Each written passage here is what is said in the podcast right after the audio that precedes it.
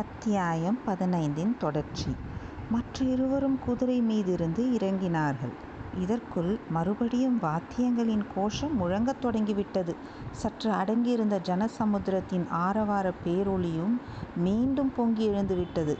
விருந்தாளிகளும் அவர்களை வரவேற்பதற்கு வாசலில் நின்றவர்களும் கோட்டை வாசலுக்குள் புகுந்தார்கள். உடனே கோட்டை வாசலின் கதவுகள் படார் படார் என்று சாத்தப்பட்டன. ஆதித்த கரிகாலன் திரும்பி பார்த்துவிட்டு ஏன் இவ்வளவு அவசரமாக கதவை சாத்துகிறார்கள்? தஞ்சை கோட்டையில் என் தந்தையை சிறை வைத்திருப்பது போல் என்னையும் இங்கே சிறை வைக்கப் போகிறார்களா என்ன? என்னுடன் வந்த பரிவாரங்கள் என்ன ஆவது? என்று கேட்டான். இரு கிழவர்களும் சில கண நேரம் திகைத்து போய் நின்றார்கள். பழுவேட்டரையர் முதலில் சமாளித்து கொண்டு கோமகனே இந்த சோழ சாம்ராஜ்யத்தில் உள்ள லட்சோப லட்சம் ஜனங்களின் அன்பு நிறைந்த உள்ளங்களே தங்களையும் தங்கள் தந்தையையும் சிறைப்படுத்தியிருக்கின்றன. தனியாக சிறை வைப்பது எதற்கு? என்றார். இளவரசே தங்களுடைய தரிசனத்துக்காக வந்திருக்கும் பெருந்திரளான மக்கள் இந்த சிறிய குடிசைக்குள் புகுந்தால் என்ன ஆவது? அவர்கள் வெளியில் நிற்கும்போது அக்கம் பக்கமுள்ள தோப்புகள் எல்லாம் குரங்குகள் அழித்த மதுவனம் போல் ஆகிவிட்டன. ஜனக்கூட்டம் கலைந்ததும் தங்களுடன் வந்த பரிவாரங்களை உள்ளே அழைத்து வருகிறோம். அதுவரையில் தங்களுக்கு வேண்டிய பணிவிடைகளை செய்ய இங்கே பணியாளர் பலர் இருக்கிறார்கள் என்றார் சம்புவராயர். இச்சமயம் கோட்டை வெளிவாசலில் ஜனங்களின் ஆரவாரம் அதிகமானது போல கேட்டது. கரிகாலன் கந்தன்மாறனிடம் முன்வாசல் மேல் மாடிக்கு போக வழி எங்கே? என்று கேட்டான். கந்தமாறன் மாடிப்படிகள் இருந்த இடத்தை சுட்டி காட்டியதும் கரிகாலன் அந்த பக்கம் நோக்கி விடுவிடு என்று நடந்து சென்றான். கந்தமாறனும் வந்தியத்தேவனும் பார்த்திபேந்திரனும் உடன் சென்றார்கள். சம்புவராயர் பழுவேட்டரையரை பார்த்து இது என்ன? வழியோடு போகிற சனியனை விலைக்கு வாங்கியது போல் வாங்கி கொண்டோமே. இவனுடைய மூளை சரியாயிருப்பதாகவே தோன்றவில்லையே. சின்ன பிள்ளைகளின் பேச்சை கேட்டு இந்த காரியத்தில் தலையிட்டோம் என்றார். அப்படி என்ன மோசம் வந்துவிடப் போகிறது? காரியம் நடந்தால் நடக்கட்டும் நடக்காவிட்டால் போகட்டும் என்றார் பழுவேட்டரையர். காரியத்தை பற்றி நான் சொல்லவில்லை. என் வீட்டில் இருக்கும்போது ஏதாவது ஏடாகூடமாக நடக்கக்கூடாது அல்லவா நிமித்தம் ஒன்றும் சரியாக இல்லை. அவனோ மதம் பிடித்த யானையைப் போல் இருக்கிறான். முகத்தின் கடுகடுப்பையும் நாக்கில் விஷத்தையும் பார்த்தீர்கள் அல்லவா சில நாள் பல்லை கடித்து கொண்டு பொறுமையாக இருக்க வேண்டியது தான் அந்த பல்லவன் பார்த்திபேந்திரன் அவனை கட்டுக்குள் வைத்திருக்க உதவியாயிருப்பான். இன்னொரு துஷ்ட சிறுவன் பின்னோடு வந்திருக்கிறானே அவனைத்தான் எனக்கு பிடிக்கவில்லை. அவன் ஒற்றன் என்று கூட எனக்கு சந்தேகம். முன்னால் நாம் கூட்டம் போட்ட அன்றைக்கு கூட அவன் இங்கு வந்திருந்தான் அல்லவா நேற்று மாலை இந்த கோட்டைக்கு வெளியில் மரத்தின் மறைவில் நின்றிருந்தவனும் அவன்தான். அவன் என் மகனுடைய சிநேகிதன் அல்லவா? ஆகையால் அவனை பற்றி பயமில்லை. இப்போது எதற்காக பெண்கள் இருக்கும் இடத்துக்கு அவசரமாக போகிறார்கள்? நாமும் போவோமா? இச்சமயம் மச்சுப்படி வரையில் போன பார்த்திவேந்திரன் திரும்பி வந்து இரு பெரும் குறுநில மன்னர்கள் பேசிக்கொண்டிருந்த இடத்தை அணுகினான். சம்புவராயர் கடைசியாக கூறிய வார்த்தைகள் அவன் காதில் விழுந்தன. ஐயா இளவரசர் விஷயத்தில் உங்களுக்கு வேறு என்ன சந்தேகம் இருந்தாலும் பெண்கள் சம்பந்தமான சந்தேகம் மட்டும் வேண்டியதில்லை. பெண்களை அவர் கண்ணெடுத்தும் பார்ப்பதில்லை என்று சொன்னான். பழுவேட்டரையர் புன்னகையுடன் அப்படியானால் அவரை நாம் இங்கே அழைத்ததன் நோக்கம் எப்படி நிறைவேறும்? என்று கேட்டார். அது சம்புவராயர் திருமகளின் அதிர்ஷ்டத்தையும் சோழ சாம்ராஜ்யத்தின் அதிர்ஷ்டத்தையும் பொறுத்தது. பார்த்திபேந்திரா மணிமேகலையின் அதிர்ஷ்டம் ஒரு புறம் இருக்கட்டும். வரும்போதே எதற்காக இளவரசர் இவ்வளவு கடுகடுத்த முகத்துடன் வருகிறார்? எதற்காக இப்படி விஷமமாக பேசுகிறார்? அவரை நீ எப்படியாவது இங்கிருந்து சமாதானமாக அழைத்து போனால் போதும் என்று தோன்றுகிறது என்றார் சம்புவராயர். வெள்ளாற்றங்கரை வரையில் இளவரசர் சுமூகமாகவும் குதூகலமாகவும் வந்தார். பின்னர் இந்த வந்தியத்தேவனும் வைஷ்ணவன் ஒருவனும் வந்து சேர்ந்தார்கள். அவர்கள் ஏதோ சொல்லியிருக்க வேண்டும். அது முதல் இளவரசரின் குணம் மாறியிருக்கிறது. நாங்களும் அப்படித்தான் நினைத்தோம். இப்போது என்ன செய்யலாம்? அந்த துஷ்ட பயணம் உங்களோடு வந்திருக்கிறானே. நீங்கள் கொஞ்சம் பொறுமையாயிருங்கள் நான் எல்லாம் சரிப்படுத்தி இருக்கிறேன். அந்த பையனுடன் எனக்கும் ஒரு சண்டை இருக்கிறது. அதை நான் சமயம் பார்த்து தீர்த்து கொள்கிறேன் என்றான் பார்த்திபேந்திரன். கரிகாலனும் மற்ற இருவரும் முன்வாசல் மேல் மாடத்துக்கு சென்றபோது அங்கிருந்த பெண்கள் திரும்பி படியில் இறங்கி வரும் சமயமாயிருந்தது. கரிகாலன் கந்தன்மாறனை பார்த்து நண்பனே தாய்மார்களையெல்லாம் நமக்காக இங்கு வந்து காத்திருக்கும்படி செய்யலாமா? அது பெருந்தவறு நாம் அல்லவா இவர்கள் இருக்குமிடம் சென்று நமது வணக்கத்தை செலுத்த வேண்டும் என்று கூறிவிட்டு பெண்மணிகளுக்கு வணங்கி வழிவிட்டு நின்றான். ஒவ்வொருவராக இறங்கியபோது கந்தன்மாறனிடம் யார் யார் என்று கேட்டு தெரிந்து கொண்டான். நந்தினியை பார்த்ததும் ஓ பழுவூர் இளைய பாட்டி அல்லவா? உண்மையாகவே வந்திருக்கிறீர்களா? மிகவும் சந்தோஷம் என்றான். நந்தினி ஒன்றும் சொன்னாமல் அவனை தன் கூரிய கண்களால் பார்த்துவிட்டு சென்றாள். அப்பார்வையின் தீட்சண்யத்தால் கரிகாலனுடைய உடம்பு சிறிது நடுங்கிற்று. மறுகணமே அவன் சமாளித்து கொண்டு பின்னால் வந்த மணிமேகலையை பார்த்து ஓஹோ இவள் உன் தங்கை மணிமேகலையாக இருக்க வேண்டும். சித்திரத்தில் எழுதிய கந்தர்வ கன்னிகையைப் போல் இருக்கிறாள். இவளுக்கு விரைவில் ஒரு நல்ல மாப்பிள்ளையை பார்த்து கல்யாணம் பண்ணி வைக்க வேண்டும் என்றான். மணிமேகலை வெட்கத்தினால் குழிந்த கன்னங்களுடன் வந்தியத்தேவனை கடைக்கண்ணால் பார்த்துவிட்டு மடமடவென்று கீழே இறங்கினாள் பெண்கள் எல்லோருமே சென்ற பிறகு கரிகாலன் அந்த மேல் மாடத்தின் முகப்புக்கு சென்று நின்றான். வாசலில் அப்போது தான் கலையத் தொடங்கியிருந்த ஜனக்கூட்டத்தினிடையே மறுபடியும் பேராரவாரம் எழுந்தது. ஜனங்கள் திரும்பி கோட்டை வாசலண்டை வரத் தொடங்கினார்கள். அந்த மேல் மாடத்தையொட்டி தனியாக நீண்டு அமைந்திருந்த மேடையில் கட்டியங்கூறுவோன் நிற்பதை கரிகாலன் கவனித்தான். அவனை சமிக்ஞையினால் அருகே வரும்படி அழைத்தான். வந்தவுடன் ஜனங்களுக்கு சில விஷயங்களை அறிவிக்கும்படி கூறினான். கட்டியங்கூறுவோன் திரும்பிச் சென்று பேரிகையை சில தடவை முழக்கினான். பின்னர் ஜனங்களை சமிக்ஞையினால் பேசாதிருக்கும்படி கேட்டுக்கொண்டான். ஆதித்த கரிகாலரின் விருதுகளில் சிலவற்றை விடுத்து சிலவற்றை மட்டும் மீண்டும் கூறிவிட்டு அத்தகைய சோழர் குல கோமகனார் இந்த கடம்பூர் மாளிகையில் ஒரு வாரம் பத்து நாட்கள் வரை தங்கியிருப்பார். சுற்றுப்புறமுள்ள ஊர்களுக்கெல்லாம் விஜயம் செய்வார். அப்போது அந்தந்த ஊர் மக்களை நேரில் கண்டு அவர்களுடைய குறைகளை எல்லாம் கேட்டு அறிந்து கொள்வார் என்று கூவினான். அவ்வளவு தான் இதுவரையில் அந்த ஜனக்கூட்டத்தில் இருந்த ஆரவாரமெல்லாம் நிசப்தம் என்று சொல்லும்படியாக அவ்வளோ பெரிய பேரிரைச்சல் கிளம்பியது. குதூகல குரல்களும் வாழ்த்தொலிகளும் கரகோஷ ஓசையும் சேர்ந்து கலந்து எழுந்து சுற்றுப்பக்கம் வெகு தூரம் சென்று வீரநாராயண ஏரியிலிருந்து எழுபத்தி நாலு கண்மாய்களின் வழியாக பாய்ந்த தண்ணீர் வெள்ளத்தின் ஓசையையும் அமுங்கி விடும்படி செய்தன.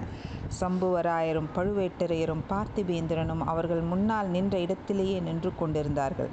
ஆதித்த கரிகாலன் அவர்கள் நின்ற இடத்தை நெருங்கியதும் பார்த்திபேந்திரா ஏது நீ இங்கேயே நின்றுவிட்டாய் இந்த கிழவர்களுடன் சேர்ந்து நீயும் சதி ஆலோசனை செய்ய தொடங்கிவிட்டாயா என்று கேட்டான். கிழவர்கள் இருவரும் திடுக்கிட்டு கரிகாலனுடைய முகத்தை பார்த்தார்கள். அவன் முகத்தில் புன்னகை தவழ்ந்து கொண்டிருந்தது. சம்புவராயர் சிறிது சமாளித்து கொண்டு கோமகனே சற்றுமுன் சிறை என்றீர்கள் இப்போது சதி என்கிறீர்கள். இந்த குடிசையில் தாங்கள் விருந்தாளியாக தங்கியிருக்கும் போது தங்களுக்கு அணுவளவேனும் தீங்கு நேராதென்று ஆணையிட்டு கூறுகிறேன். அவ்விதம் நேர்வதற்கு முன்னால் என் உடலில் இருந்து உயிர் பிரிந்து போயிருக்கும் என்றார். ஐயா எனக்கு தீங்கு நேரும் என்று நான் அஞ்சுவதாக எண்ணினீர்களா? ஒரு லட்சம் பாண்டிய நாட்டு பகைவர்களின் மத்தியில் இருக்கும்போதே எனக்கு தீங்கு நேரும் என்று நான் அஞ்சியதில்லை. என் அருமை சிநேகிதர்களின் மத்தியில் இருக்கும்போது அஞ்சுவானேன். ஆனால் தங்களுடைய இந்த மாளிகையை குடிசை என்று மட்டும் கூற வேண்டாம். ஆஹா இதை சுற்றியுள்ள மதில் சுவர்கள் எவ்வளவு உயரம் எவ்வளவு கனம் தஞ்சாவூர் கோட்டை மதிலை விட பெரியதாக அல்லவா இருக்கிறது? எந்த பகைவர்களை முன்னிட்டு இவ்வளவு பந்தோஸ் பந்தோபஸ்தாக கோட்டை கட்டியிருக்கிறீர்கள்? என்றான் கரிகாலன். அத்தியாயம் பதினைந்தின் தொடர்ச்சி. மற்ற இருவரும் குதிரை மீதிருந்து இறங்கினார்கள். இதற்குள் மறுபடியும் வாத்தியங்களின் கோஷம் முழங்கத் தொடங்கிவிட்டது. சற்று அடங்கியிருந்த ஜனசமுத்திரத்தின் ஆரவார பேரொளியும் மீண்டும் பொங்கி எழுந்துவிட்டது. விருந்தாளிகளும் அவர்களை வரவேற்பதற்கு வாசலில் நின்றவர்களும் கோட்டை வாசலுக்குள் புகுந்தார்கள். உடனே கோட்டை வாசலின் கதவுகள் படார் படார் என்று சாத்தப்பட்டன. ஆதித்த கரிகாலன் திரும்பி பார்த்துவிட்டு ஏன் இவ்வளவு அவசரமாக கதவை சாத்துகிறார்கள்? தஞ்சை கோட்டையில் என் தந்தையை சிறை வைத்திருப்பது போல் என்னையும் இங்கே சிறை வைக்கப் போகிறார்களா என்ன? என்னுடன் வந்த பரிவாரங்கள் என்ன ஆவது? என்று கேட்டான். இரு கிழவர்களும் சில கண நேரம் திகைத்து போய் நின்றார்கள். பழுவேட்டரையர் முதலில் சமாளித்து கொண்டு கோமகனே இந்த சோழ சாம்ராஜ்யத்தில் உள்ள லட்சோப லட்சம் ஜனங்களின் அன்பு நிறைந்த உள்ளங்களே தங்களையும் தங்கள் தந்தையையும் சிறைப்படுத்தியிருக்கின்றன. தனியாக சிறை வைப்பது எதற்கு? என்றார். இளவரசே தங்களுடைய தரிசனத்துக்காக வந்திருக்கும் பெருந்திரளான மக்கள் இந்த சிறிய குடிசைக்குள் புகுந்தால் என்ன ஆவது? அவர்கள் வெளியில் நிற்கும்போது அக்கம் பக்கமுள்ள தோப்புகள் எல்லாம் குரங்குகள் அழித்த மதுவனம் போல் ஆகிவிட்டன. ஜனக்கூட்டம் கலைந்ததும் தங்களுடன் வந்த பரிவாரங்களை உள்ளே அழைத்து வருகிறோம். அதுவரையில் தங்களுக்கு வேண்டிய பணிவிடைகளை செய்ய இங்கே பணியாளர் பலர் இருக்கிறார்கள் என்றார் சம்புவராயர். இச்சமயம் கோட்டை வெளிவாசலில் ஜனங்களின் ஆரவாரம் அதிகமானது போல கேட்டது. கரிகாலன் கந்தன்மாறனிடம் முன்வாசல் மேல் மாடிக்கு போக வழி எங்கே? என்று கேட்டான். கந்தமாறன் மாடிப்படிகள் இருந்த இடத்தை சுட்டி காட்டியதும் கரிகாலன் அந்த பக்கம் நோக்கி விடுவிடு என்று நடந்து சென்றான். கந்தமாறனும் வந்தியத்தேவனும் பார்த்திபேந்திரனும் உடன் சென்றார்கள். சம்புவராயர் பழுவேட்டரையரை பார்த்து இது என்ன? வழியோடு போகிற சனியனை விலைக்கு வாங்கியது போல் வாங்கி கொண்டோமே. இவனுடைய மூளை சரியாயிருப்பதாகவே தோன்றவில்லையே. சின்ன பிள்ளைகளின் பேச்சை கேட்டு இந்த காரியத்தில் தலையிட்டோம் என்றார். அப்படி என்ன மோசம் வந்துவிடப் போகிறது? காரியம் நடந்தால் நடக்கட்டும் நடக்காவிட்டால் போகட்டும் என்றார் பழுவேட்டரையர். காரியத்தை பற்றி நான் சொல்லவில்லை. என் வீட்டில் இருக்கும்போது ஏதாவது ஏடாகூடமாக நடக்கக்கூடாது அல்லவா நிமித்தம் ஒன்றும் சரியாக இல்லை. அவனோ மதம் பிடித்த யானையைப் போல் இருக்கிறான். முகத்தின் கடுகடுப்பையும் நாக்கில் விஷத்தையும் பார்த்தீர்கள் அல்லவா சில நாள் பல்லை கடித்து கொண்டு பொறுமையாக இருக்க வேண்டியது தான் அந்த பல்லவன் பார்த்திபேந்திரன் அவனை கட்டுக்குள் வைத்திருக்க உதவியாயிருப்பான். இன்னொரு துஷ்ட சிறுவன் பின்னோடு வந்திருக்கிறானே அவனைத்தான் எனக்கு பிடிக்கவில்லை. அவன் ஒற்றன் என்று கூட எனக்கு சந்தேகம். முன்னால் நாம் கூட்டம் போட்ட அன்றைக்கு கூட அவன் இங்கு வந்திருந்தான் அல்லவா? நேற்று மாலை இந்த கோட்டைக்கு வெளியில் மரத்தின் மறைவில் நின்றிருந்தவனும் அவன்தான். அவன் என் மகனுடைய சிநேகிதன் அல்லவா? ஆகையால் அவனை பற்றி பயமில்லை. இப்போது எதற்காக பெண்கள் இருக்கும் இடத்துக்கு அவசரமாக போகிறார்கள்? நாமும் போவோமா? இச்சமயம் மச்சுப்படி வரையில் போன பார்த்திவேந்திரன் திரும்பி வந்து இரு பெரும் குறுநில மன்னர்கள் பேசிக்கொண்டிருந்த இடத்தை அணுகினான். சம்புவராயர் கடைசியாக கூறிய வார்த்தைகள் அவன் காதில் விழுந்தன. ஐயா இளவரசர் விஷயத்தில் உங்களுக்கு வேறு என்ன சந்தேகம் இருந்தாலும் பெண்கள் சம்பந்தமான சந்தேகம் மட்டும் வேண்டியதில்லை. பெண்களை அவர் கண்ணெடுத்தும் பார்ப்பதில்லை என்று சொன்னான். பழுவேட்டரையர் புன்னகையுடன் அப்படியானால் அவரை நாம் இங்கே அழைத்ததன் நோக்கம் எப்படி நிறைவேறும்? என்று கேட்டார். அது சம்புவராயர் திருமகளின் அதிர்ஷ்டத்தையும் சோழ சாம்ராஜ்யத்தின் அதிர்ஷ்டத்தையும் பொறுத்தது. பார்த்திபேந்திரா மணிமேகலையின் அதிர்ஷ்டம் ஒரு புறம் இருக்கட்டும்.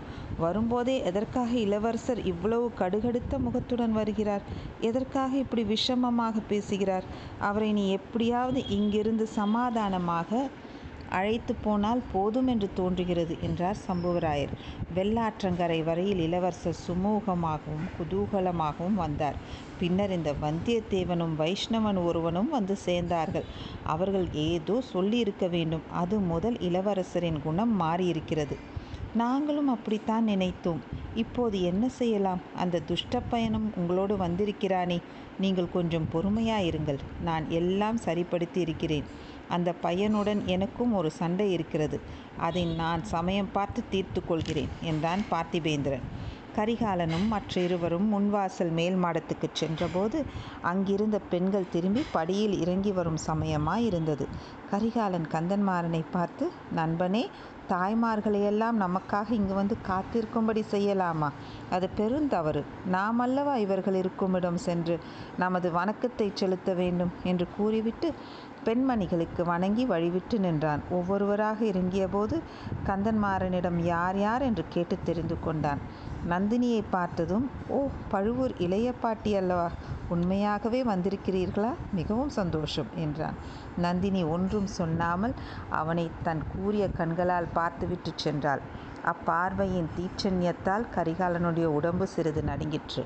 மறுகணமே அவன் சமாளித்து கொண்டு பின்னால் வந்த மணிமேகலையை பார்த்து ஓஹோ இவள் உன் தங்கை மணிமேகலையாக இருக்க வேண்டும். சித்திரத்தில் எழுதிய கந்தர்வ கன்னிகையைப் போல் இருக்கிறாள்.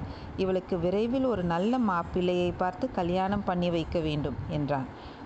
மணிமேகலை வெட்கத்தினால் குழிந்த கன்னங்களுடன் வந்தியத்தேவனை கடை கண்ணால் பார்த்துவிட்டு மடமடவென்று கீழே இறங்கினாள். பெண்கள் எல்லோருமே சென்ற பிறகு கரிகாலன் அந்த மேல் மாடத்தின் முகப்புக்கு சென்று நின்றான். வாசலில் அப்போது தான் கலையத் தொடங்கியிருந்த ஜனக்கூட்டத்தினிடையே மறுபடியும் பேராரவாரம் எழுந்தது. ஜனங்கள் திரும்பி கோட்டை வாசலண்டை வரத் தொடங்கினார்கள். அந்த மேல் மாடத்தையொட்டி தனியாக நீண்டு அமைந்திருந்த மேடையில் கட்டியங்கூறுவோன் நிற்பதை கரிகாலன் கவனித்தான். அவனை சமிக்ஞையினால் அருகே வரும்படி அழைத்தான். வந்தவுடன் ஜனங்களுக்கு சில விஷயங்களை அறிவிக்கும்படி கூறினான். கட்டியங்கூறுவோன் திரும்பிச் சென்று பேரிகையை சில தடவை முழக்கினான். பின்னர் ஜனங்களை சமிக்ஞையினால் பேசாதிருக்கும்படி கேட்டுக்கொண்டான். ஆதித்த கரிகாலரின் விருதுகளில் சிலவற்றை விடுத்து சிலவற்றை மட்டும் மீண்டும் கூறிவிட்டு அத்தகைய சோழர் குல கோமகனார் இந்த கடம்பூர் மாளிகையில் ஒரு வாரம் பத்து நாட்கள் வரை தங்கியிருப்பார். சுற்றுப்புறமுள்ள ஊர்களுக்கெல்லாம் விஜயம் செய்வார். அப்போது அந்தந்த ஊர் மக்களை நேரில் கண்டு அவர்களுடைய குறைகளை எல்லாம் கேட்டு அறிந்து கொள்வார் என்று கூவினான். அவ்வளவு தான் இதுவரையில் அந்த ஜனக்கூட்டத்தில் இருந்த ஆரவாரமெல்லாம் நிசப்தம் என்று சொல்லும்படியாக அவ்வளோ பெரிய பேரிரைச்சல் கிளம்பியது. குதூகல குரல்களும் வாழ்த்தொலிகளும் கரகோஷ ஓசையும் சேர்ந்து கலந்து எழுந்து சுற்றுப்பக்கம் வெகு தூரம் சென்று வீரநாராயண ஏரியிலிருந்து எழுபத்தி நாலு கண்மாய்களின் வழியாக பாய்ந்த தண்ணீர் வெள்ளத்தின் ஓசையையும் அமுங்கி விடும்படி செய்தன. சம்புவராயரும் பழுவேட்டரையரும் பார்த்திபேந்திரனும் அவர்கள் முன்னால் நின்ற இடத்திலேயே நின்று கொண்டிருந்தார்கள். ஆதித்த கரிகாலன் அவர்கள் நின்ற இடத்தை நெருங்கியதும் பார்த்திபேந்திரா ஏது நீ இங்கேயே நின்றுவிட்டாய் இந்த கிழவர்களுடன் சேர்ந்து நீயும் சதி ஆலோசனை செய்யத் தொடங்கிவிட்டாயா என்று கேட்டான். கிழவர்கள் இருவரும் திடுக்கிட்டு கரிகாலனுடைய முகத்தை பார்த்தார்கள். அவன் முகத்தில் புன்னகை தவழ்ந்து கொண்டிருந்தது. சம்புவராயர் சிறிது சமாளித்து கொண்டு கோமகனே சற்று முன் சிறை என்றீர்கள் இப்போது சதி என்கிறீர்கள். இந்த குடிசையில் தாங்கள் விருந்தாளியாக தங்கியிருக்கும் போது தங்களுக்கு அணுவளவேனும் தீங்கு நேராதென்று ஆணையிட்டு கூறுகிறேன். அவ்விதம் நேர்வதற்கு முன்னால் என் உடலில் இருந்து உயிர் பிரிந்து போயிருக்கும் என்றார். ஐயா எனக்கு தீங்கு நேரும் என்று நான் அஞ்சுவதாக எண்ணினீர்களா? ஒரு லட்சம் பாண்டிய நாட்டு பகைவர்களின் மத்தியில் இருக்கும்போதே எனக்கு தீங்கு நேரும் என்று நான் அஞ்சியதில்லை. என் அருமை சிநேகிதர்களின் மத்தியில் இருக்கும்போது அஞ்சுவானேன். ஆனால் தங்களுடைய இந்த மாளிகையை குடிசை என்று மட்டும் கூற வேண்டாம். ஆஹா இதைச் சுற்றியுள்ள மதில் சுவர்கள் எவ்வளோ உயரம் எவ்வளவு கனம் தஞ்சாவூர் கோட்டை மதிலை விட பெரியதாக அல்லவா இருக்கிறது? எந்த பகைவர்களை முன்னிட்டு இவ்வளவு பந்தோஸ் பந்தோபஸ்தாக கோட்டை கட்டியிருக்கிறீர்கள்? என்றான் கரிகாலன்.